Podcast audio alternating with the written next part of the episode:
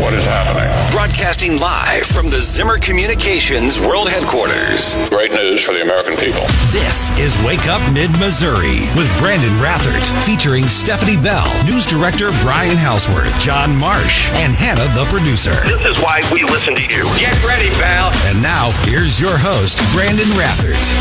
This is about families who want to be sure they can have peace of mind, to know that there won't be a change in a Supreme Court case that would devastate their lives and would unravel their financial arrangements, their family decisions, their adoptions, their visitation rights. It's U.S. Senator Rob Portman from the state of Ohio talking about the Defense of Marriage Act, the Protect Marriage Act, whatever you want, the same-sex marriage bill, which was something got renewed interest following the SCOTUS decision earlier this year regarding abortion. Rob Portman, by the way, before we move forward and see how some of our Missouri politicos reacted to this, Rob Portman, kind of an interesting story. That's why we like to say we don't backtrack, we don't change our minds, we don't double talk.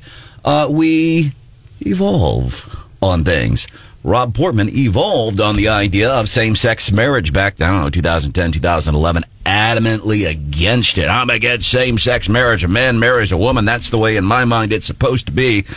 And then one day his dad comes in, his son comes in and says, "Hey, Dad, can we talk?" His dad's like, "Sure." And his son says to him, he says, "Dad," he says, "you know, I'm gay." And then Rob Portman evolved. Well, like many of us. I think. And that's a great point. When it affects you, it's a little different. Why? Because we love our kids, or we love those people that are close to us. It affects us. And now we kind of start paying attention, and we see maybe real-life consequences. Now, my perspective on this, by the way, somebody who's been married twice for a total of 3 years. So my marriages average 1.5 years in length. Stop it, Brian. Marsh, you stop it too, bud. So that's... I don't care who marries what. The idea that we needed to do something to protect interracial marriage. And, well, I would prefer people not marry what, like things. That's going to be next. People. That'll be next. But I don't care really if you marry a girl or a boy. I don't either. What I do find is interesting is the way one of our statewide elected officials reacted to one of our U.S. senators, Roy Blunt, in his vote. He voted in favor of this. Joined, I think, 11 other Republicans voting in favor of this. Mm-hmm. Jay Ashcroft apparently sent him. Actually, I found this on the Twitter. I was on Twitter yesterday. Wow. It was all over the Twitter. It was hard to miss. Yeah, and I may not be on there much longer if the White House gets there, because they're keeping an eye. They're keeping an eye on Twitter. That's crazy, too. No more blue check marks for Brandon. Yeah. He's barely on there anyways. At Rathert Brandon. Steph is on there, too. Stephanie S. Bell. Yeah, Mr. Brian Houseworth is on there. I am at Brian on the air. Hannah, producer Hannah, is on there. Yeah, producer_Hannah. And John Marsh, what's your handle? KWS News Radio. KWS News Radio. We are Wake Up Mid-Missouri. We welcome you here. One of our statewide elected office holders coming out like, bam, dropping bombs over Blunt's vote on this. As a matter of fact, ahead of time, apparently, sent a letter to Roy Blunt urging him to stop legislation protecting same-sex marriage. One of 12 Republicans to vote in favor. And then apparently in the letter, and I'll show it to you, Jay Ashcroft put in a handwritten note. He did. At the end of the letter, "Please, I urge you to stand up for Missourians." But there's something very significant about that letter. And the Democrat leader in the Missouri House, Crystal Quade, says Mr. Ashcroft is out of touch with Missouri voters. But as Ashcroft points out, the thing is, and I touched on this a couple of weeks ago, in 2004, and I was actually a little low. I thought it was 68%. I went back and looked. It's 71% of Missourians voted against same-sex marriage. 71%, 29%. Now, keep in mind, this was in August 2004. Every county voted in favor against same-sex marriage. Every county. Every county with the exception of St. Louis City. In the majority of rural counties were 80 to 90% in favor. I mean, I could show you the map. It's very, very, now it did have a little support in Boone, but it failed here. Bottom line, in all the rural counties, it was between 80 and 90%. But keep in mind that that was in 2004, so much so that Governor Holden at the time was so worried about putting it on the ballot that he wanted it on the August ballot because they did not want that on the November ballot when he or Claire McCaskill, it ended up being McCaskill, would be on the gubernatorial ballot. I don't know how, I'd be interested if that vote were held today, what the percentage would be. This wasn't all that long ago. It wasn't, but neither, I mean, you think about how fast people's views on marijuana have changed. I don't think that vote would be the same today. And I think, too, you gotta, for some people, it's the actual word of marriage that they have an issue with, right? And so that constitutional amendment, I think, defined what is a marriage. And people would say, well, technically, I think marriage is between a man and a woman, but, you know, I'm not going to prevent, you know, two women or two men from having a civil union, right? But I just don't, in my mind, I don't want to call it a marriage. I think that's where some people are at. Ashcroft's letter raised 4 points, and I actually, so his second point was that, you know, hey, we did pass this constitutional amendment. It was overwhelmingly approved. But I do think he raised his first point was just that the Respect for Marriage Act significantly alters the balance between state and federal power. And so he does say, hey, look, traditionally, you know, marriage rules and laws were left to the states. It doesn't need to be handled by the federal government. The federal government should stay out of this and let the states do their own thing. And personally, when it comes to marriage, I think government should stay out of it altogether. But I, you know, to the extent the government's going to get involved, I do kind of agree with Ashcroft there that it is a state's issue. But as far as, you know, that Missourians overwhelmingly are against gay marriage, I don't know that that's true today. And then he has some, and then his other points, he goes on to talk about, he thinks that it will affect faith-based communities, that the Respect for Marriage Act will, you know, that people of faith might have repercussions based on the law. And then he talks about how it's bad policy because history shows that marriage is between man and woman, and the importance of families and children in marriages and having a stable household. So why do we do man marries woman? Because that's the way we've always done it.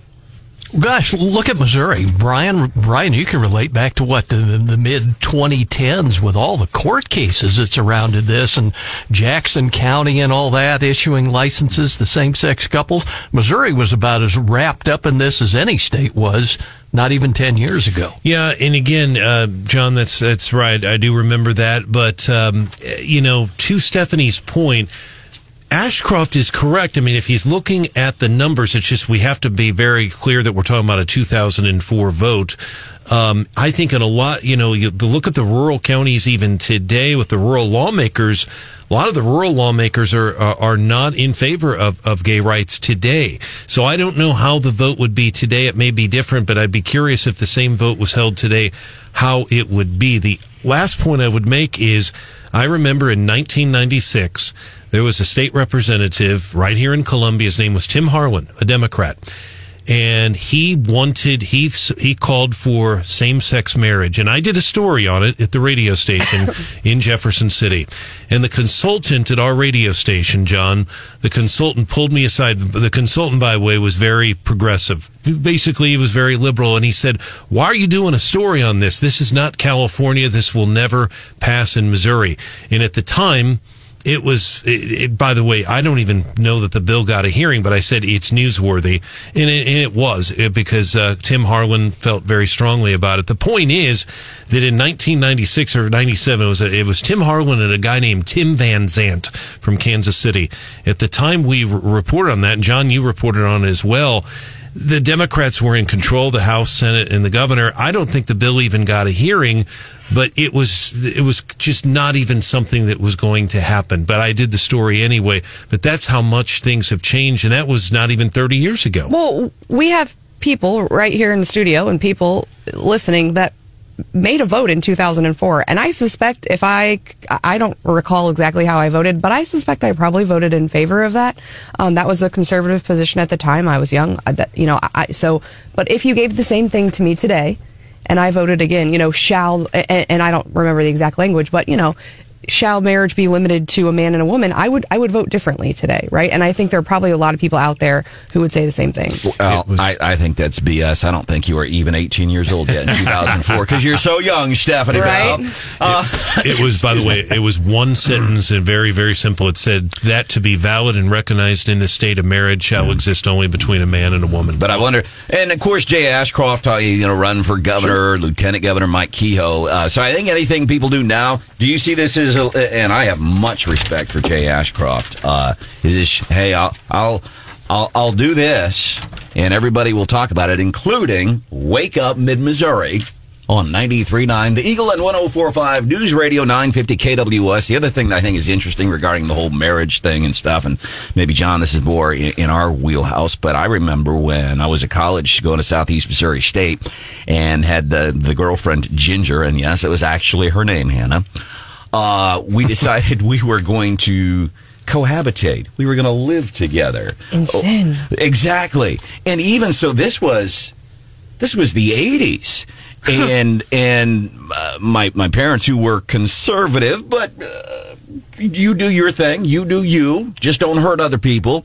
Even my parents were kind of like, you're going to shack up. That was like, you're going to shack up with this girl. Huh? We always use that in college. But I didn't. Chris and I didn't officially live together until after we were married.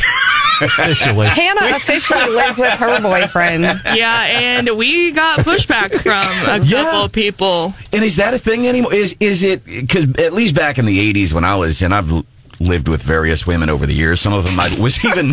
some of them even lived with you. Yeah. And some of them I was even married to them.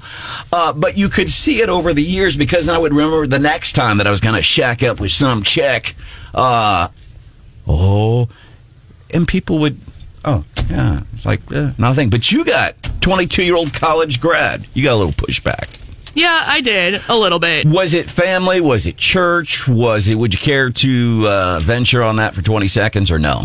I mean, I don't want to go into too many details. It was mostly church. Mostly church. But I would, you know, there's some respect there, and I think, you know, I support traditional values. I have a sister who's in her 30s who has a boyfriend, and, you know, I still had the conversation of, like, okay, if they come to my house, they're not married. What do I do? Do I let them stay? What do the kids call them, right? Exactly. Yeah, and my kids are, you know, and...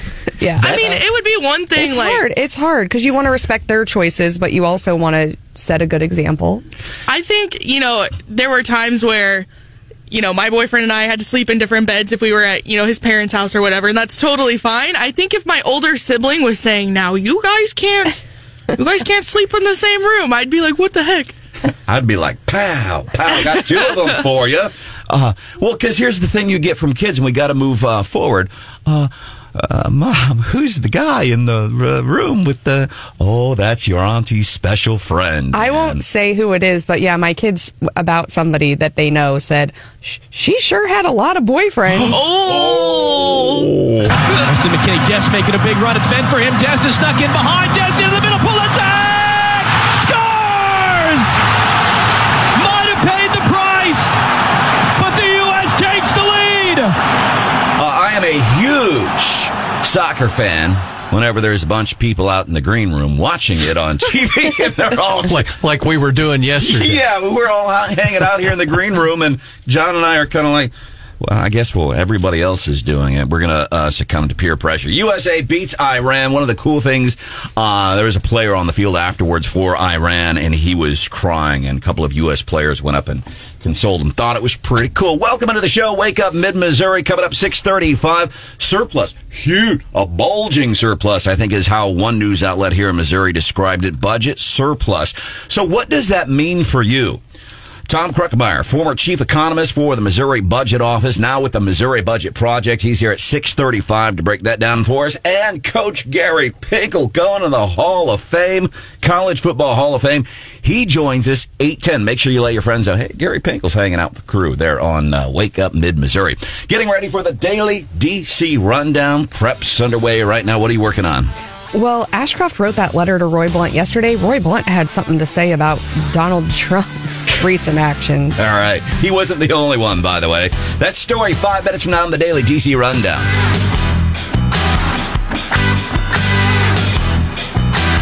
This is Wake Up Mid-Missouri, featuring Brandon Rathert.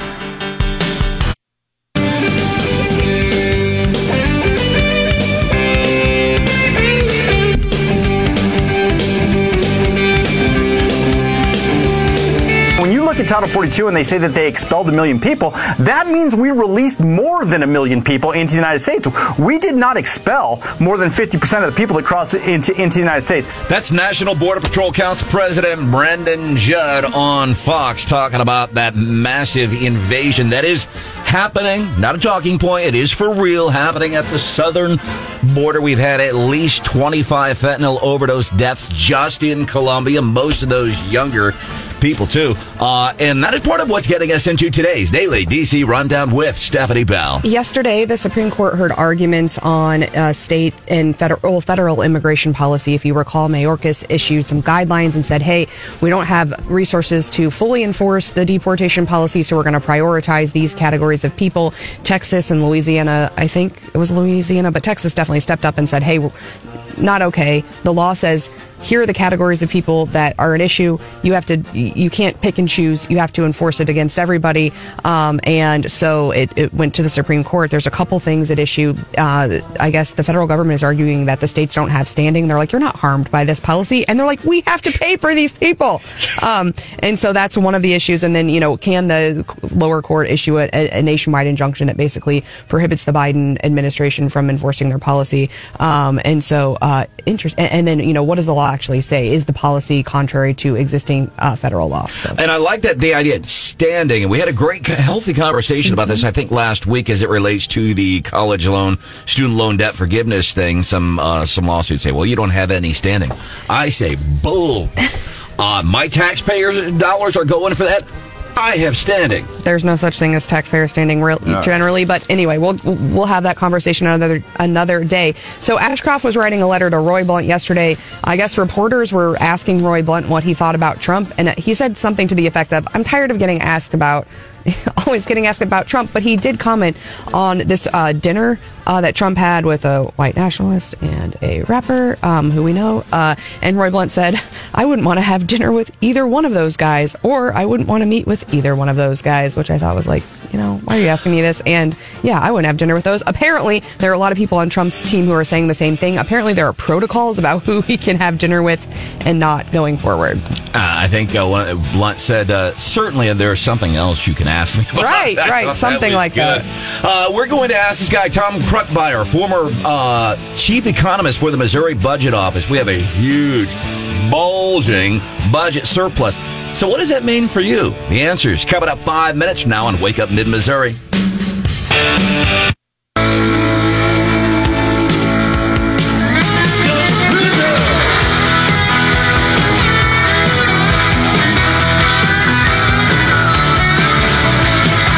Then came a White House proposal for a $28 billion tax cut to be matched by a $28 billion cut in the proposed spending. Well, my question then and my question now is, if there was $28 billion in the new budget that could be cut, what was it doing there in the first place? Obviously, a lot of years ago, widely regarded as one of the greatest presidents of all time, Ronald Reagan. I think we get so heady in this stuff, the budget and this money and this line item thing and that thing and what about this and that. And sometimes we simplify it. Well, if we have this much in the first, what were we doing with that money? If we feel going into debt, taking the money from the federal government, that's what Missouri's doing right now. I mean, the national debt is higher than it's ever been, and the federal government's just doling it out to locals and states that they don't even know what to do with it. So I wanted to bring in somebody to talk about our state budget. Rudy Keller, Missouri Independent, uses the headline, Missouri state budget is bulging with $6 billion in surplus cash. Want to bring in somebody who kind of knows a thing or two about this. Tom Kruckemeyer, former chief economist for the Missouri Budget Office. then was like the lead dude at the Missouri Budget Project, and he kept trying. Tom, I feel like every time you keep trying to get away from that stuff, everybody kind of begs and pleads you to, well, just stay on in an advisory role. Just stay and do a little bit. Am I accurate in that assessment? Yeah, basically. It's kind of like the Godfather Part 3. You know, Michael's trying to get out, and they keep pulling him back in. But this is what I do, and I'm happy to talk about it and hopefully share my many years of experience in working on this topic. All right, so I like that. We've got former chief economist for the Missouri Budget Office, now with the Missouri Budget Project, comparing himself to a mafioso character from one of the greatest movies of all time. Pretty much how it works, you're right. Tom Kruckemeyer here on Wake Up Mid-Missouri this morning. Brandon Rathert, Stephanie Bell, John Marsh, Brian Houseworth, producer Hannah. So let's start with this. Number one, and we can get into the nuts and bolts, but I'm thinking somebody listening to Wake Up Mid-Missouri, 6:38 a.m. We have a lot of new, younger listeners. We have an incredible amount of regretful Biden voters checking out this show, checking out talk radio, like, what does all this mean to me? Can you explain in layman's terms a budget surplus in the state of Missouri? Somebody driving to work right now, what is that going to mean for that person? Well, the fact that the state budget's actually in darn good shape, I think most people should be pretty happy about that, because we all depend on state government services that need and have to be done, and the fact that the state's in good fiscal shape, has enough money to fulfill everything on the budget, at least for a while, and there's tax cuts are in place now and will be coming. So I think the people ought to be pretty happy about this. I can assure you, over the years being on shows like this, many was the day when I came on talking about budget shortfalls, budget difficulties, all kinds of bad things. This is a refreshingly new experience to talk about good economic and budget times, and hopefully they'll continue. I guess that's the big question that we can, of course, discuss if you care to. So, what is Missouri unique among other states in that our budget is doing so well? And if so, can you pinpoint the reasoning? I mean, a lot of people would pinpoint the tax reduction, income tax reduction, as perhaps giving us a healthier economy. Do you agree with that?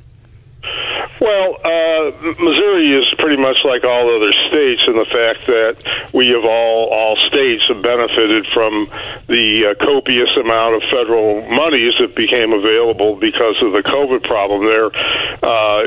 In March of 2020, President Trump signed the CARES Act. About a year later, President Biden signed the American Recovery Plan, both of which provided substantial monies to state governments, among many other things. So Missouri is certainly not unique. Now, our economy is doing very well now, and the federal stimulus is certainly a significant part of that. Plus, let me also mention that maybe gets a little lost in the weeds is the Federal Reserve has increased the money supply very substantially over the last roughly 3 years. It's increased about 40% in a little under 3 years. So there's been a lot of factors at work here, but the bottom line is the state's in good fiscal shape, and I would expect that other states who receive similar federal aid are also in good budget condition. All right, our guest, Tom Kruckemeyer, former chief economist for the Missouri Budget Office, now with the Missouri Budget Project. He's hanging out with us this morning talking about Missouri's massive budget surplus on Wake Up Mid-Missouri. Tom, so many times when we've talked to you in the position of Missouri Budget Project was that funding, going to bat for that funding for the less fortunate when you talk about health and mental health, senior services, social services and all. That's been propped up this year, but a lot of that's that one-time money out of D.C. Is this sustainable, I guess?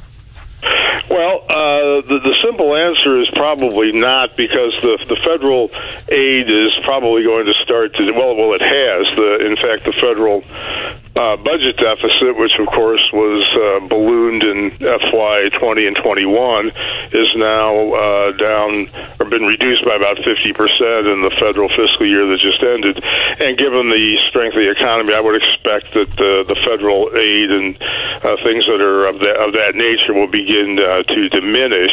And furthermore, we're seeing interest rates are creeping up a bit. So I think caution is certainly in order. And you, of course, referred to the article that Rudy Keller wrote, which I thought was a very good look at that. And seems budget expert extraordinaire Jim Moody, my former boss, is also looking at things tapering off a bit. But let me say this about that: the growth of state revenues in the last fiscal year 22 was off the map good, and I've been following this for 40 years.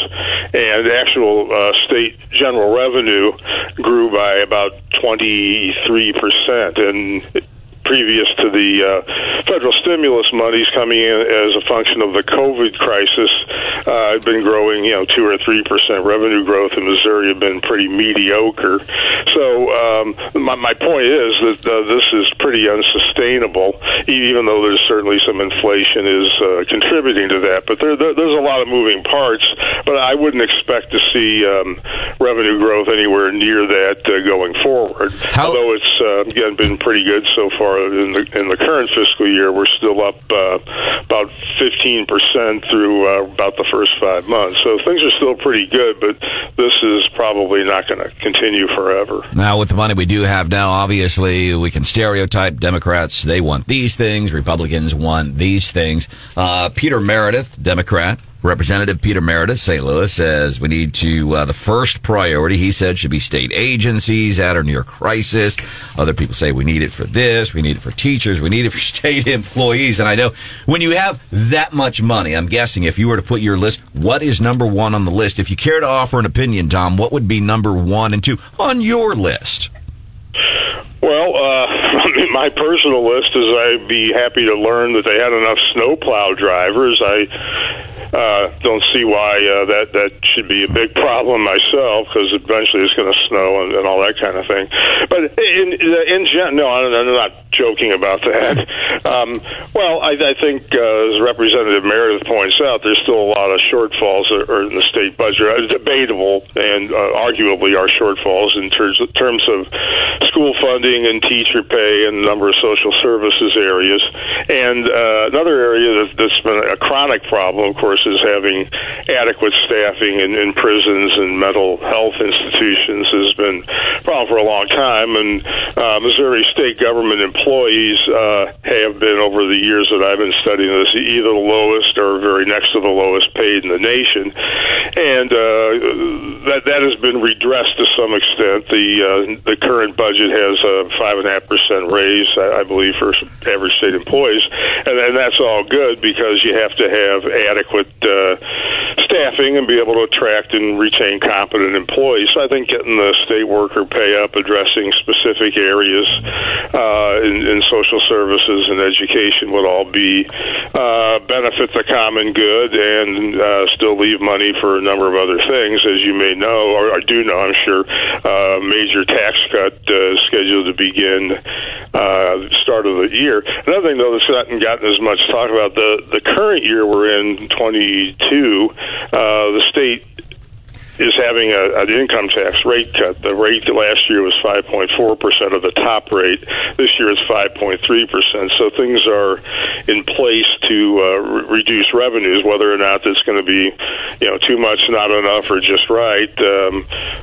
Smarter people than me are going to have to figure that out, but I'm certainly happy to offer an opinion. So people like you, let's talk. I assume this year in the legislature there'll be renewed calls to return some of the surplus to the people in one way or another. People like you or people in the Mo Budget Project, what would their stance be? Would they just say, whoa, whoa, whoa, hold your horses? Yeah, pretty much. Because I'll take advantage of the fact that I'm old and I've been through this over the years quite a bit. And give you a quick example here. Back in fiscal year 2008, state general revenue was a tick over $8 billion. And then, of course, the Great Recession hit. Revenues declined sharply over the next 2 years, not even adjusting for inflation. And recovery began by fiscal year 2011, but state revenues in 2014 were almost identical to what they were in 2008. So, and then of course there would be, natural population growth, inflation, that kind of thing. So the state budget was under a lot of strain, and I'm not necessarily saying that's going to happen again, but as I mentioned a moment ago, with revenues last year growing 23%, that's not going to continue, and the budget planners, I'm sure they are, and they need to be aware of this and not be too gung-ho on reducing revenues, because we're not going to see this kind of revenue growth off into the future in all likelihood. All right, former chief economist for the Missouri Budget Office, now with the Missouri Budget Project. By the way, former chief economist for a lot of years, Tom Kruckemeyer. I think the biggest takeaway that I'm hearing right now is somebody heading to work this morning, this massive budget surplus that we have right now, and at least foreseeable quick future, something we should be feeling good about. Tom, we appreciate you joining us this morning here on Wake Up Mid-Missouri. Well, thanks so much for having me on. Enjoy talking with you. Well, thank you, man. Coming up, if you are on social media, whether it be the TikTok, Twitter, Facebook, Snapchat, Parler, Getter. Is Getter even that still? There's a new one. New one. You're missing one. You want to hear this next story. Seriously, man. We're going to do that coming up 5 minutes from now.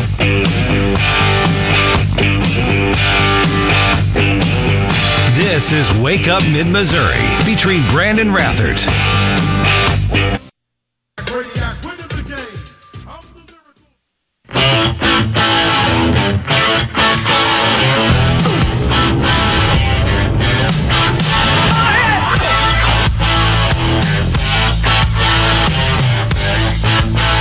Reports that Apple is not allowing the protesters to use this airdrop function where they're trying to communicate. That obviously is providing aid and comfort to the CCP. And then when you also hear reports that Apple is threatening to remove Twitter from the App Store because Elon Musk is actually opening it up for free speech and is restoring a lot of accounts that were unfairly and illegitimately suspended for putting out accurate information about COVID. All right, that's Florida Governor Ron DeSantis, likely presidential contender. We just don't know if it's going to be 2024, 28, 32. I don't know. Oh, I think we know.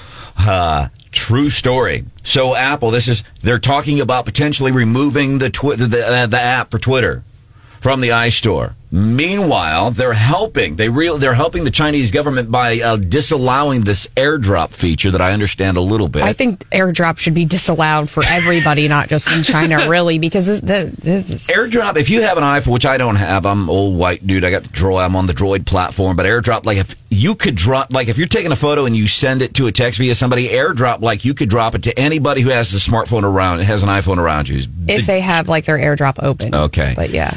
Are kids carrying these smartphones into schools, by the way, these iPhones? Yes. Is this stuff happening in schools? Yes. Are they getting inappropriate airdrops? Really? Wow. Crazy. But let's help the Chinese government. That's ridiculous. Wow. And then, so obviously a lot of talk about big tech right now. Mark Zuckerberg, who came to mid-Missouri a couple of years ago, toured the Stamp Brothers egg farm outside of the Centralia area. Mark Zuckerberg, there is a video of him out there, shows he's pushing for tech regulation acts to be passed by Democrats. Over the past 5 years, Congress has held over 30 hearings designed to hold big tech accountable. Sometimes you land a punch. Do you see a potential problem here with a complete lack of fact-checking on political advertisements?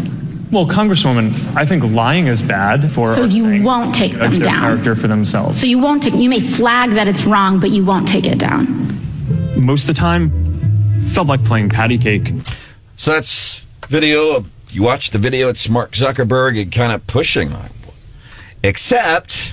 It's not Mark Zuckerberg. It's not Mark Zuckerberg. It is a deep fake. And then it gets better. And now it gets really good.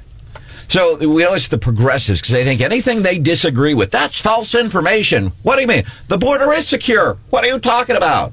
And so you go on to Twitter and you put the border is not secure. Joe Biden might send you to death or get Nina Jankowicz on you.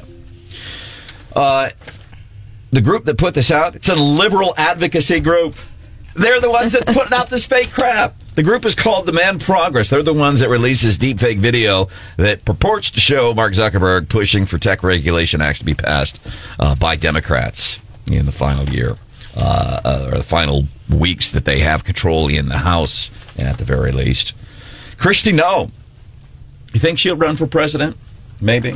She'd be a good VP pick, I think. She would. She has banned. She's banned TikTok within government offices in the state of South Dakota because it's owned by China. It's a Chinese social media platform, TikTok, and she says people are not going to be allowed to use that on the any state employee. What else? Did we miss any? Is Getter still a thing, or is it Parler? There's a new one. It's called Mastodon. And what is that? Is it like a Facebook? Is it like... It's more like Twitter, but apparently you have to kind of like join clubs. It's decentralized, so you have to pick whether you're going to go on like Journalist Mastodon or Food and Wine Mastodon or whatever. You can still interact with everybody, but you kind of have like a homeroom, is my understanding. I always wonder, where do people find time to spend that much time on social media? That's always my question. 51-year-old dude's not a big fan of social media. That's the question I always ask. We do appreciate you hanging out with us here on Wake Up Mid-Missouri this morning. Coming up, 8:10, Coach Gary Pinkel. He's going into the Hall of Fame, College Football Hall of Fame, I think like 6 days from now. But first, once come hang out with John Marsh and Stephanie Bell, who's decked out in black and gold. You can see for yourself. Go to our YouTube channel. You can watch the show, by the way. See what happens behind the scenes. See what happens during the commercial breaks. Wake Up Mid-Missouri on YouTube. Staff decked out in black and yellow. Coach Gary Pinkel here at 8:10 this morning on Wake Up Mid-Missouri.